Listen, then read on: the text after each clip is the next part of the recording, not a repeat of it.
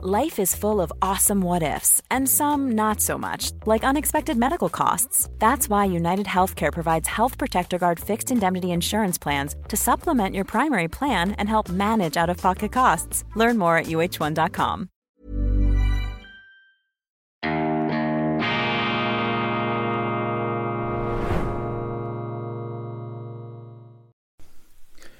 Grüezi miteinander. Ganz herzlich willkommen, meine sehr verehrten Damen und Herren, liebe Freunde, zur schweizerischen Ausgabe von Weltwoche Daily, die andere Sicht, unabhängig, kritisch, gut gelaunt am Dienstag, dem 14. Februar 2020 und 23. Es sind ja Wahlzeiten in der Schweiz. Wir steuern auf nationale Wahlen zu. In Zürich haben sie soeben gewählt. Ich werde dann darauf noch etwas äh, zu sprechen kommen. Und gestern war auch eine große Veranstaltung, 600 Leute in einem Saal in Rapperswil, Jona, organisiert von einem jungen Mann, Michailo Mrakic, der hier lobend erwähnt werden muss, der hat im Alleingang zusammen mit seiner Familie da eine richtig gehende Großveranstaltung auf die Beine gestellt ähm, für Esther Friedli. Esther Friedli ist eine Nationalrätin der SVP und sie möchte Ständerätin werden im Kanton St. Gallen. Und ich bin ja Zürcher mit Migrationshintergrund. Das heißt, mein Vater stammt ursprünglich aus dem Kanton St. Gallen und äh, deshalb, äh, vermutlich deshalb bin, bin, auch ich da aufgeboten worden, um bei dieser äh, Veranstaltung mitzumachen. Übrigens auch äh, kein geringerer als ein gewisser Christoph Blocher, ebenfalls als Referent, zu Gast da im schönen Rapperswil. Jona, das Thema des Abends äh, zum einen natürlich die Ständeratswahlen, die Bedeutung auch äh, der Ständeratssitze für die Schweiz, natürlich die kleine Kammer und zweitens äh, die großen Grundsatzfragen der Gegenwart, Neutralität und in meinem Fall natürlich die Europäische Union, die Unabhängigkeit unseres Landes. Ganz wichtig, ich habe gestern ähm, davon gesprochen, von diesem ähm, Netflix-Dokumentarfilm The Long Road to War, die lange Vorgeschichte zum Ersten Weltkrieg, sehr, sehr eindrücklich, ein serbischer Regisseur, das serbische Kulturministerium, glaube ich, steckt dahinter, aber sie haben das gemacht mit ähm, auch sehr namhaften, ähm, ja, eigentlich den Top-Historikern auch Englands, Deutschlands und äh, Österreichs, um diesen fürchterlichen Krieg, um diese ja, Urkatastrophe des 20. Jahrhunderts zu ergründen. Und zwei Dinge sind ja bemerkenswert, die ich dann nochmal in Erinnerung rufen möchte. Erstens, im Vorfeld dieses Kriegs, also wir reden jetzt von der Zeit 1878 bis 1914, hat niemand mehr von Frieden geredet. Alle waren überzeugt, wir werden, wenn es zum Krieg kommt, wir gehören sicher zu den Gewinnern. Die Deutschen natürlich sowieso. Wir sind die stärkste aufstrebende Macht in Europa. Wir werden sowieso gewinnen. Die Österreicher, ja, wir gewinnen, weil die Deutschen uns helfen und die Deutschen gewinnen sowieso. Und dann die ähm, Franzosen waren überzeugt, dass sie gewinnen. Die Russen als riesiges, äh, als riesiger Landkoloss, ebenfalls Zar Nikolaus der Erste Weltkrieg sollte dann das Ende seiner Dynastie bedeuten. So kann man sich natürlich täuschen. Wir schaffen das. Ja, ist dann das Gegenteil passiert. Die Engländer natürlich mit der äh, mächtigsten Flotte damals, äh, Beherrscher der Weltmeere, auch sie waren felsenfest überzeugt, dass sie gewinnen werden. Und noch bevor dieser Krieg losging, meine Damen und Herren, haben die Franzosen mit, dem, mit den Russen zusammen, das zeigt der Film eindrücklich, haben sie bereits die Beute aufgeteilt und gesagt, ja, ihr bekommt dann Galizien, siehe Ukraine, also das ganze Ukraine-Debakel, meine Damen und Herren, das geht zurück auf Entscheidungen, auf Fehlentscheidungen, auf verheerende Höllenstürze, man muss es so formulieren, aus äh, vor über 100 Jahren. Also das ist die Geschichte in ihren realen Auswirkungen. Und gesagt, ja, Galizien ist für euch, ähm, Österreich, Ungarn, dieses sterbende Imperium, das zersägen wir und auch Deutschland, äh, denen zwacken wir das äh, ab, was wir da im Krieg 1871 verloren haben. Also eine Art Machbarkeitswahn bei den Politikern, die tiefe Überzeugung, dass man äh, durch eine immer ja auf allen Seiten kriegerische Haltung letztlich für sich das bessere Ende abschneiden kann. Und mir ist einfach aufgefallen, das ist quasi die erste Erkenntnis, wenn alle nur noch vom Krieg reden, meine Damen und Herren, wenn alle nur noch vom Krieg reden, Krieg, Krieg, Krieg und wir gewinnen, niemand redet mehr vom Frieden, ja, dann ist der Punkt erreicht oder dann könnte ein Punkt erreicht werden, wo ein Krieg tatsächlich unvermeidlich wird, ein großer. Also der Mensch kann sich auch in einen Krieg hineinreden oder um es etwas ähm, plumper zu formulieren. Menschen können sich auch in einen Krieg hineinquatschen, sie können sich hinein halluzinieren, hinein hypnotisieren, eine Art Autosuggestion, eine, eine, eine Hirnwäsche, die man sich selber verabreicht. Das ist so ein Eindruck, der damals kommt und die Leute hatten das Gefühl, wir haben alles im Griff.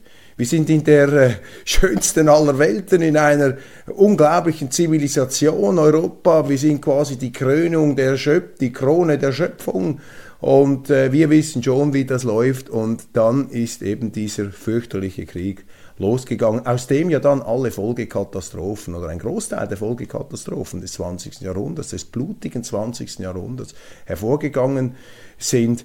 Ähm, und man neigt vielleicht heute wieder dazu, in einer ähnlich ähm, ja, überheblichen Grundstimmung, nicht wahr? Äh, wir haben das alles locker im Griff, wir können das steuern. Jongliert man da mit Abgründen und Bomben, die man und Risiken, die man letztlich niemals eingehen darf. Also das ist sozusagen das Erste. Wenn niemand mehr vom Frieden redet, dann wird der Krieg zu einer realen Variante. Und wenn Sie dann in Zeiten leben, wo die, die über Frieden reden, sich sozusagen als fünfte Kolonne des Feindes, als Landesverräter ähm, betiteln und verleumden lassen müssen, ja, dann müssen Sie sich schon die Frage stellen, in welchem Paralleluniversum des Grauens sie da gelandet sind und in welchem falschen Film sie da angekommen sind. Also ganz wichtig, wenn niemand mehr vom Frieden redet, dann kann es gefährlich werden, dann wird es gefährlich. Und ich muss das ja nicht betonen, dass die Zeiten heute ähnlich sind. Wenn Sie heute Morgen die Zeitungen aufschlagen, jetzt vor allem auch mit Blick auf Deutschland, da ist ja so eine Friedensinitiative gestartet worden von Ali Schwarzer und Sarah Wagenknecht.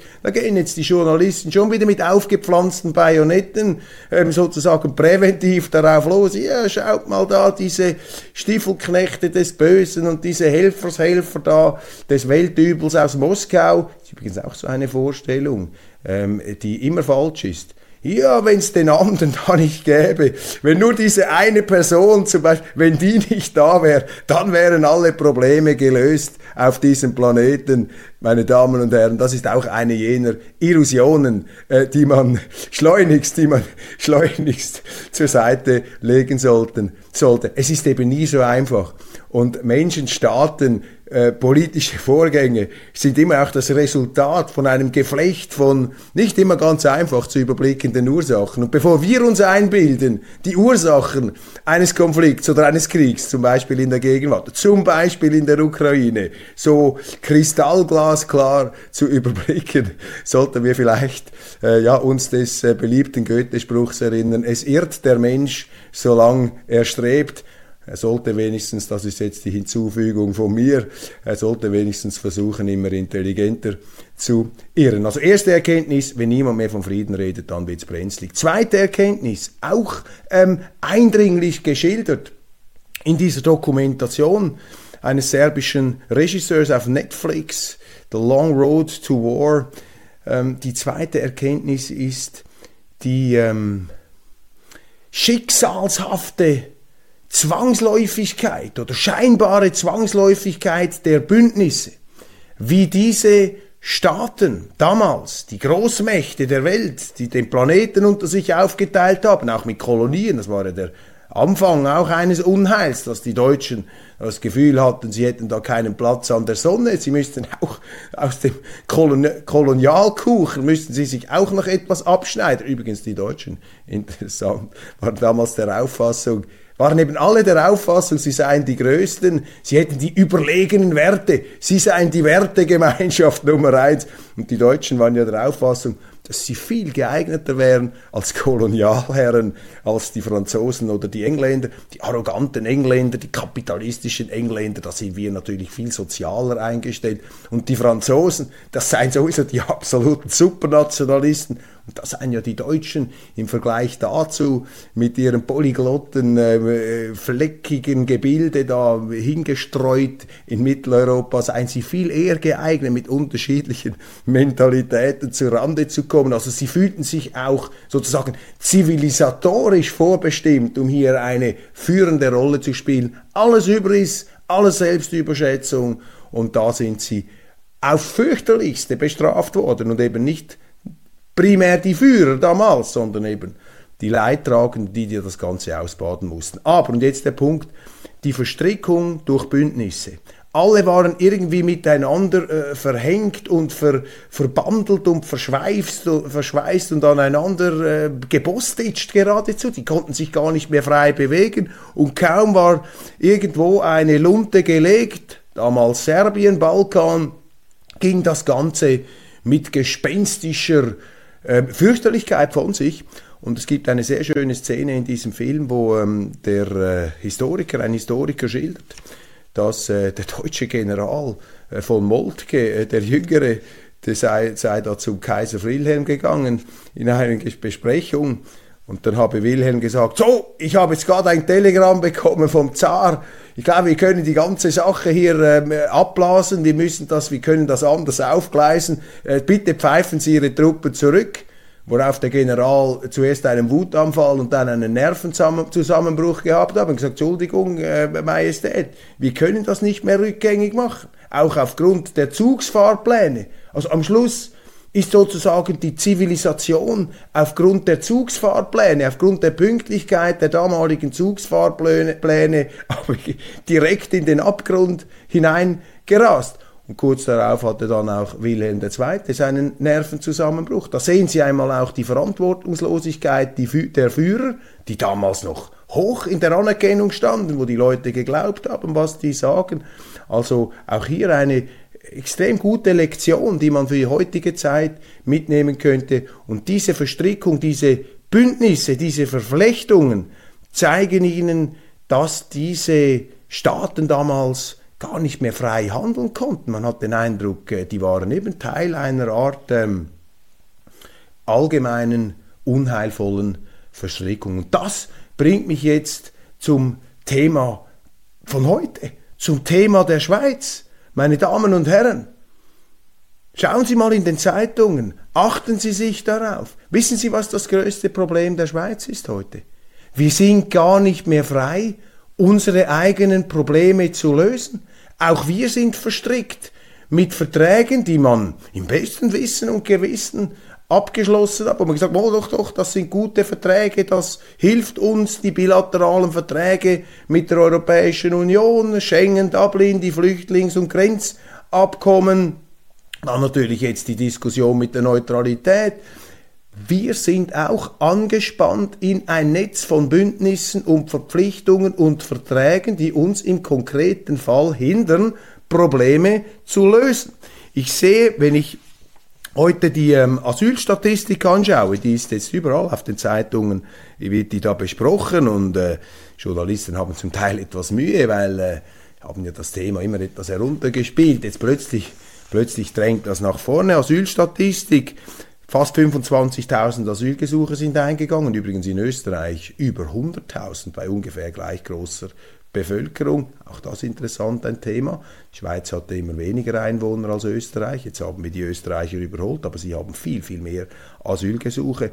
Wir aber auch 25.000. Das ist ein sehr, sehr hoher Wert. 64 Prozent mehr als im Vorjahr. Die meisten stammen aus Afghanistan, der Türkei, Eritrea, Eritrea Algerien und Syrien. Fürs nächste, also für dieses Jahr, rechnet das Staatssekretariat für Migration für viel mehr. Gleichzeitig haben wir 65.000 sogenannt vorläufig aufgenommen in der Schweiz. Das heißt, das sind die, die haben ein abgelehntes Asylgesuch, ähm, äh, aber die sind hier, die müssten eigentlich das Land verlassen. Jetzt hat man ihnen erzählt, ja, aber wir haben ja diese Verträge unterschrieben. Dublin, Schengen, da können wir die ja zurückgeben, die widerrechtlich einen Asylantrag gestellt haben in der Schweiz. Ja, können Sie sich vorstellen, von diesen 65.000 haben wir nicht einmal 150 zurückgebracht in den letzten ähm, paar Jahren, letzten drei, vier Jahren. Und noch viel stärker ist dieses Miss oder viel größer ist dieses Missverhältnis in Deutschland. Das sind ja weit über 300.000,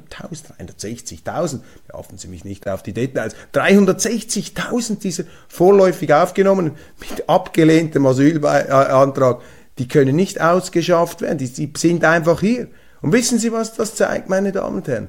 Das zeigt, dass Schengen und Dublin, diese Abkommen, die die Schweiz mit der Europäischen Union geschlossen hat, unsere Politiker uns erzählt haben in Bern, wenn das kommt, haben wir gar keine Asylgesuche mehr.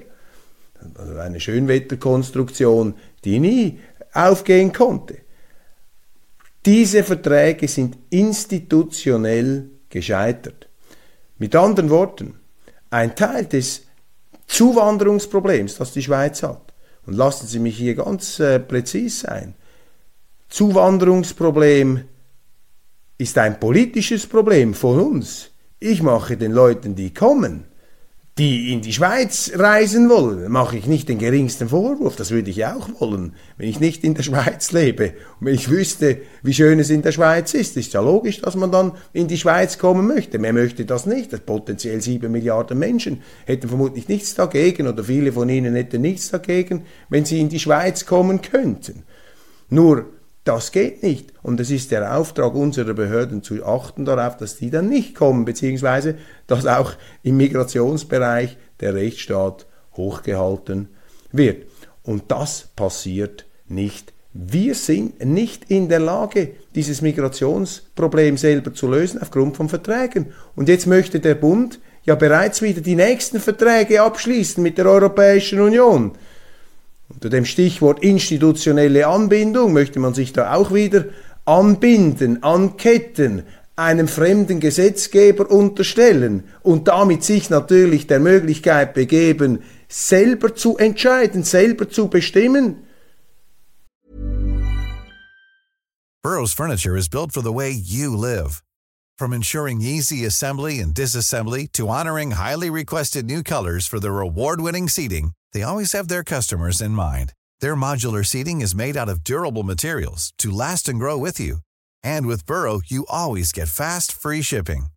Get up to 60% off during Burrow's Memorial Day sale at burrow.com slash ACAST. That's burrow.com slash ACAST.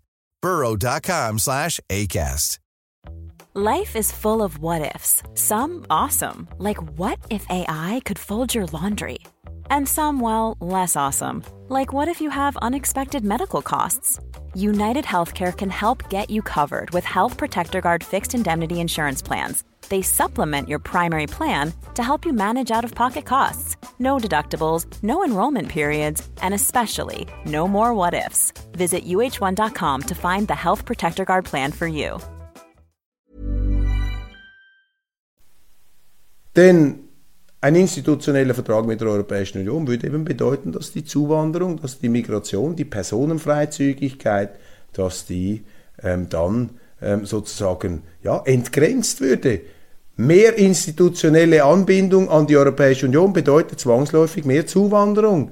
Es ist fast ein Naturgesetz, könnte man sagen, aber es ist die logische Zwangsläufigkeit dieser Verträge. Und das ist mir aufgefallen an dieser Veranstaltung gestern, dass das die Leute wahnsinnig bewegt. Neben dem Krieg in der Ukraine bewegt die Menschen dort. Und das sind also Leute aus unterschiedlichsten äh, Bereichen der Gesellschaft. Das ist das, was sie am meisten frappiert. Das geht doch nicht. Die Schweiz platzt aus allen Nähten. Wir können so viele Leute nicht aufnehmen. Wir haben jetzt schon pro Kopf der Bevölkerung immer noch mehr Asylgesuche als beispielsweise Deutschland. Wir haben eine höhere Pro-Kopf-Zuwanderung als die Vereinigten Staaten von Amerika oder ähm, Australien. Das geht nicht. Was sollen wir machen? Die haben sich dann an uns gewandt, an die Politiker, die da oben dann auf, dem, äh, auf der Bühne, nicht wahr, ihre Weisheiten absondern und eben auch alles im Griff haben oder vorzugeben, alles im Griff zu haben. Und die haben gesagt, was macht ihr da? Was macht ihr ganz konkret? Und ich muss Ihnen sagen, ich glaube, aber das ist jetzt eine spontane Idee hier. Ich glaube, die Schweiz müsste die Kraft haben, hier auszusteigen aus diesem Schengen-Dublin und auf keinen Fall darf sie sich anbinden an die Europäische Union, auch nicht im Migrationsbereich. Das sind doch die Lektionen dieses Films, The Long Road to War. Du darfst die Unabhängigkeit nicht preisgeben. Und nur Großmächte glauben vielleicht oder können vielleicht sogar eine Verstrickung noch zu ihren Gunsten wenden. Es gab ja auch Gewinner des Ersten Weltkriegs, wobei auch die Gewinner haben, haben verloren. Aber ein Kleinstaat wie die Schweiz, meine Damen und Herren, wenn wir die Geschichte unseres Landes ernst nehmen, dann wissen wir, wir müssen selber bestimmen. Und die Tatsache, dass es die Schweiz immer noch gibt, als Sonderfall, als Einzigartigkeit auf diesem Planeten, ist ja eigentlich noch erstaunlich, dass niemand die Schweiz kopiert hat mit ihrem direktdemokratischen Modell. Es ist schon klar. Die Politiker sind ja nicht für die direkte Demokratie, da müssen sie ja Macht abgeben ans Volk. Darum ist das nur in der Schweiz passiert und auch hier nicht freiwillig. Die Leute mussten sich das ja mit Gewehren erkämpfen. Im 19. Jahrhundert diese direkte Demokratie ist ihnen ja nicht geschenkt worden von ihren hochwohllöblichen Politikern da und von den hochgelobten Alfred Eschers und wie sie alle heißen, die da stets äh, im Scheinwerferlicht der äh, ehrfürchtigen Gewandtheit äh, beleuchtet werden bei den entsprechenden Jubiläen. Ich meine, große Verdienste, aber da waren sie nicht dafür. Nein, wenn es eine Lehre gibt aus der Schweizer Geschichte, dann eben, wir müssen unsere Ungebundenheit bewahren, wir müssen frei bleiben. Und wir sind nicht mehr frei, meine Damen und Herren, wir sind es wirklich nicht mehr. Ich habe dieses Beispiel erwähnt aus dem Bundeshaus mit einem Diplomaten mich unterhalten habe. Ich gesagt, wir sollten doch jetzt raus aus diesen Russland-Sanktionen. Wir dürfen doch nicht an diesem Wirtschaftskrieg mitmachen. Einem Wirtschaftskrieg, der nach wie vor permanent verharmlost wird. Ja, ist ja nur eine Wirtschaftssanktion. Wissen Sie, da gibt es viele Parlamentarier in Bern, die sind sich gar nicht bewusst. Die merken erst jetzt mit Syrien und diesen Erdbeben, oh, wir sanktionieren ja Syrien, wir haben ja versucht, Syrien mit Sanktionen sturmreif zu schießen das Land in die Knie zu zwingen, die Bevölkerung ähm, in den Hunger zu treiben, in die Verelendung, damit sie endlich diesen Assad loswerden. Aber man hat sich eingebildet in Bern, meine Damen und Herren, dass das so eine Art desinfizierte, pasteurisierte, sandgestrahlte, klinische Art der Kriegsführung sei, wo man mit der sauberen Weste, hört doch auf mit der Kriegspartei hier, das ist doch dummes Zeug. Wir sind äh, nicht Kriegspartei, wir sind ähm, wir sind lediglich äh, Wirtschaftssanktionen. Das klingt so, das ist eine ganz brutale Waffe. Und jetzt merken Sie, jetzt kommen sich die Gutmenschen mit sich selbst ins Gehege. Die mit ihren Sanktionen, die möchten jetzt plötzlich die Sanktionen wieder aufheben gegen Syrien, damit sie helfen können, nachdem sie Syrien vorher geschadet haben. Jetzt ist diese fürchterliche Erdbebenkatastrophe eingetreten. Jetzt möchte man plötzlich alles wieder rückgängig machen. Das ist ein Zeichen dafür, dass das Bewusstsein in Bern für ein paar Grundsätze und auch für eben solche elementaren Prinzipien ins Wanken geraten ist, zum Teil verloren gegangen ist, nämlich der Sinn für die Unabhängigkeit. Mein Eindruck ist, im Bundeshaus, beim Bundesrat, die Mehrheit unserer Parteien, und das sage ich Ihnen einfach, weil wir sind in einem Wahljahr, ich möchte Sie da sensibilisieren für diese Thematik, das Bewusstsein für die Unabhängigkeit ist weg. Bern ist im Modus einer wie Sie vielleicht meinen, qualifizierten Ängstlichkeit. Sie glauben, wenn es draußen stürmt und tost und der Wellenschlag hoch ist, dann müssen wir uns unter den Schirm der anderen begeben unter den Schirm der, den Schirm der Europäischen Union. gibt vermutlich keinen löcherigeren Schirm als den der Europäischen Union. Aber egal, die, die draußen sind, die sehen das natürlich immer positiver als die, die von innen her ihre Erfahrungen gemacht haben. Also man sucht geradezu die Nähe, man sucht die Anschmiegung, man sucht die Anbindung und das ist genau das Falsche. Das ist auch das, was die Schweiz in aller Regel nicht gemacht hat. Nehmen Sie den Franken. Da hat man sich auch, als es mit dem Euro senkrecht nach unten gegangen ist, Moby Dick mäßig in der Schlussphase, der weiße Wal geht auf Tauchgang, 3000 Meter Tiefe, hat, die Bundes, hat das Nationalbank gesagt, fertig, wir lösen uns von diesem Euro, wir machen nicht mehr diese Untergrenze. Ähm, Nehmen Sie das institutionelle Rahmenabkommen. Auch da hat der Bundesrat gemerkt, uh, da zieht sich ja geradezu eine Schlinge um unseren Hals zusammen, hat man in einer fast panikartigen Torschlussaktion, hat man dieses Rahmenabkommen dann noch einmal beerdigt. Kaum war es beerdigt, haben sie es wieder ausgegraben, versuchen sie jetzt in kleine Scheibchen zu zerschneiden, um das Ganze von neuem wieder aufzuzäumen, um eben wieder sich anzubinden, anzuschmingen an die EU. Das ist falsch. Ich bin der tiefen Überzeugung, meine Damen und Herren, dass wir jetzt in der Schweiz jene politischen Kräfte stärken müssen, die für die Unabhängigkeit eintreten. Auch und gerade bei der Neutralität, bei der Außenpolitik. Da ist es ja ganz verrückt. Da sagt mir eben der äh, bereits erwähnte Diplomat, sagt mir in Bern, auf die Frage, wir müssen doch jetzt diese Sanktionen aufheben, sagte mir, ja, was meinen Sie, wir müssen die Sanktionen aufheben? Das können wir gar nicht. Das ist unmöglich. Wenn wir sie jetzt aufheben, dann wird die Schweiz zur Zielscheibe ihrerseits von Sanktionen.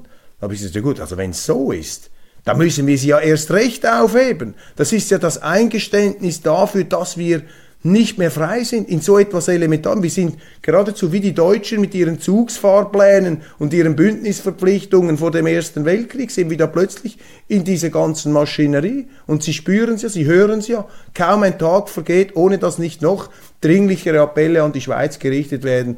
Jetzt macht den Sanktionen, müsst ihr auch Waffen liefern, ihr müsst Munition liefern, ihr müsst eure Verträge brechen. Und wenn sie dann die Waffen und die Munition geliefert haben, werden sie merken, dass die Waffen und die Munition von selber auch nicht schießen. Da musst du Leute schicken, da musst du Schweizer schicken und am Schluss schicken sie dir diese Schweizer wieder zurück.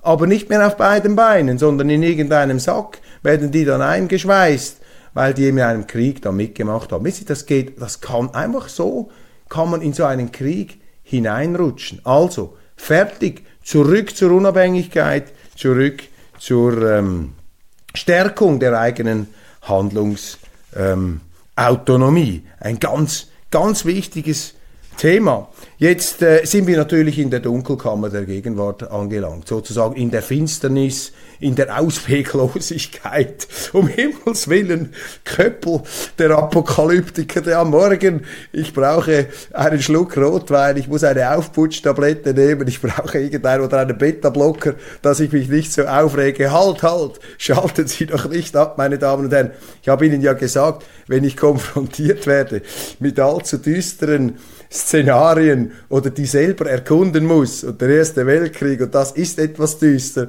Ich entschuldige mich, dass ich sie da gleich hineinstürze in diesen Eiskessel.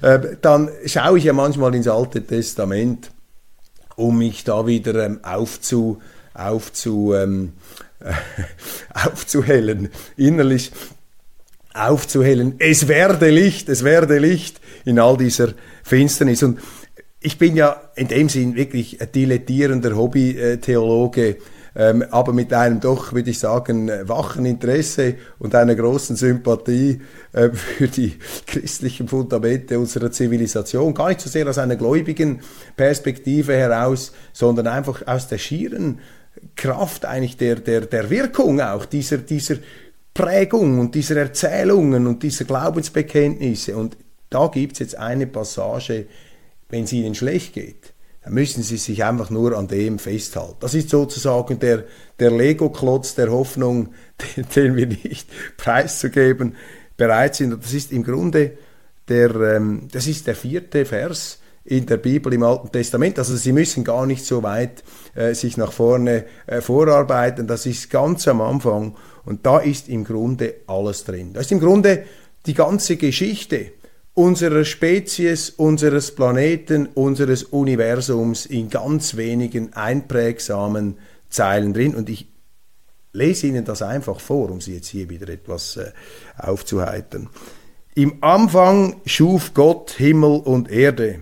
Und die Erde war wüst und öde und Finsternis lag auf der Urflut der Geist Gottes bewegte sich über dem Wasser. Also meine Damen und Herren, eine Urflut, wüst und öde Finsternis, also das Gefühl, das sie beschleichen kann, wenn sie äh, durch den schweizerischen oder internationalen Medien Mainstream sich durchkämpfen im ehrlichen bemühen, sich eine Übersicht über die Aktualität zu verschaffen, dann haben sie tatsächlich das Gefühl, sie tappen da in dieser Ursuppe von Finsternis überlagert und von diesem Geist Gottes spüren sie überhaupt nichts. Sie sehen einfach um Himmels Willen, das geht da faden gerade das Loch runter, das ist, das ist ausweglos. Aber jetzt Achtung. Da sprach Gott, es werde Licht es werde Licht, und es wurde Licht. Und Gott sah, dass das Licht gut war, und Gott schied das Licht von der Finsternis. Und Gott nannte das Licht Tag, und die Finsternis nannte er Nacht, und es wurde Abend, und es wurde Morgen, ein Tag. Meine Damen und Herren, ich weiß nicht, ob Sie sich bewusst sind der Bedeutung dieser Zeilen, jetzt auch in ihrer ganzen metaphorischen Kraft, in ihrer sinnbildlichen Bedeutung. Ich spreche jetzt nicht, ich rede jetzt nicht zu den bereits Konvertierten und zu den Gläubigen und zum Gottesdienst, die ohnehin überzeugt sind und die mir nachher schreiben werden, wie ich das alles falsch interpretiere hier. Nein, ich rede zu ihnen. Vielleicht sind sie ein Skeptiker, vielleicht sind sie ein Agnostiker Ungeachtet dessen, das ist das wichtigste Buch unserer Zivilisation. Das ist das wichtigste Buch der ganzen westlichen Kultur. Shakespeare, Goethe, Schiller, Dürrenmatt, Frisch, das sind alles Fußnoten hier zu diesem Buch. Unsere ganze Kultur, die Schweiz ist eine Fußnote zu dieser Bibel und unsere Bundesräte und die Politiker in Bern, das sind die Fußnoten zu den Fußnoten äh, dieses Buchs. Also das ist unbezweifelbar eine ganz wichtige Schrift, was Sie nur schon daran sehen, äh, dass sie immer noch gelesen wird, obwohl sie ja vor vielen Tausenden von Jahren äh, geschrieben wurde. Aber noch einmal, ich richte mich jetzt an Sie in Ihrer Eigenschaft auch als äh, kritischer Mensch, als Skeptiker, der nicht einfach bereit ist, alles zu glauben, was ihm vorgetragen wird, auch wenn Sie bei Weltwoche ähm, Daily ähm, kommt. Hochbedeutungsvoll. Die Finsternis wird besiegt durch das Licht. Das heißt, dieses Wesen namens Gott, das alles geschaffen hat, dokumentiert mit dieser Entscheidung, einer freien Entscheidung, hätte er diese Entscheidung nicht treffen müssen. Der Gedanke, beim Himmels Willen, wenn ich mir vorstelle, was da alles noch auf dieser Erde passiert, am besten ich, ich lasse diese Menschen, ich ziehe die gar nicht aus der Schublade raus, ich lasse das so, wie es ist, dann wird weniger Unheil stattfinden. Hat dieses Wesen gesagt, nein, es werde Licht. Also die Finsternis muss dem Licht weichen. Es gibt in unserer Kultur die tiefe Urentscheidung für das Licht und gegen die Finsternis. Und, ähm, und das zeigt ihnen die sozusagen versinnbildlichte Grundmelodie unserer Existenz, nämlich ein Ja zum Leben, ein Ja zur Existenz, ein Ja zum Licht und natürlich nicht ein Ja, ein Licht ohne Schatten. Es ist eben nicht die lifestyle-mäßige Heiterkeitsmoral, die ohne Sorgen und Beschwernisse äh, sich da abspielt, sondern die Finsternis gehört dazu. Die Finsternis bleibt auch hier. Das Leben bleibt eine Mischung aus Licht und Finsternis, aber die Finsternis gewinnt eben nicht, sondern das Licht gewinnt und nach jeder Finsternis kommt auch wieder ein Tag.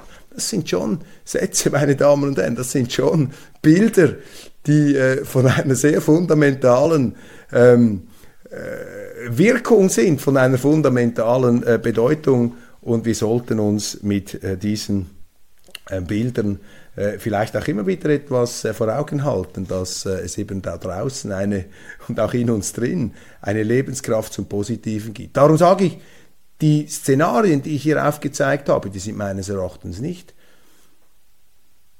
vielleicht sehr wahrscheinlich im Sinne von über 50 Prozent. Aber es handelt sich eben um Risiken, die äh, sehr, sehr groß sind und wir sollten sie nicht eingehen. Eine Mitteilung noch. Ich ich sehe, ich bin hier im Grundsätzlichen, bin, bin ich quasi stecken geblieben. Ich habe hier noch ganz viele Meldungen, die ich noch gar nicht vortragen konnte. Ich glaube, ich werde dann gleich noch eine zweite äh, Daily-Sendung Schweiz anhängen, damit ich Ihnen äh, die Nachrichten des Tages noch überbringen kann. Sonst äh, haben Sie ja wirklich das Gefühl, sei da die Bibelstunde am Morgen ähm, gewesen. Noch eine Innovation, ganz wichtig, meine Damen und Herren ab sofort, ab gestern zum ersten Mal 17.00 Uhr, Weltwoche äh, Daily in fünf Minuten. Für die etwas gehetzteren Zeitgenossen unter Ihnen mit einem sehr angespannten Zeitbudget ähm, dampfen meine Kollegen die täglichen Morgensendungen ein auf eine ganz kompakte Form, die wir am Abend um fünf ausstrahlen, sowohl die Schweizer Ausgabe wie auch die deutsche Ausgabe.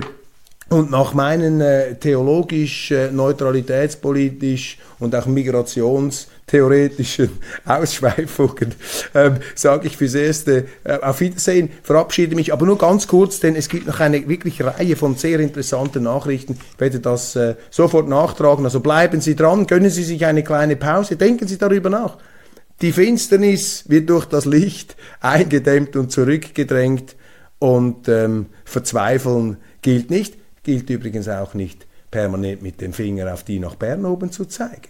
Das ist natürlich auch eine Haltung, die sich in der Schweiz verbietet.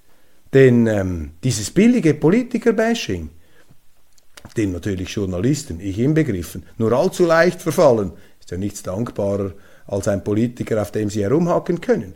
Aber, ganz wichtig, in der Schweiz, wer hat denn die da gewählt? Das sind sie. Und das heißt, wenn Sie nicht einverstanden sind, ja, dann müssen Sie wählen gehen. Das ist mir gestern auch bewusst geworden. Sind einige Leute gekommen und haben gesagt, ja, aber es lohnt sich ja nicht. Die machen ja sowieso, was sie wollen. Ja, das stimmt.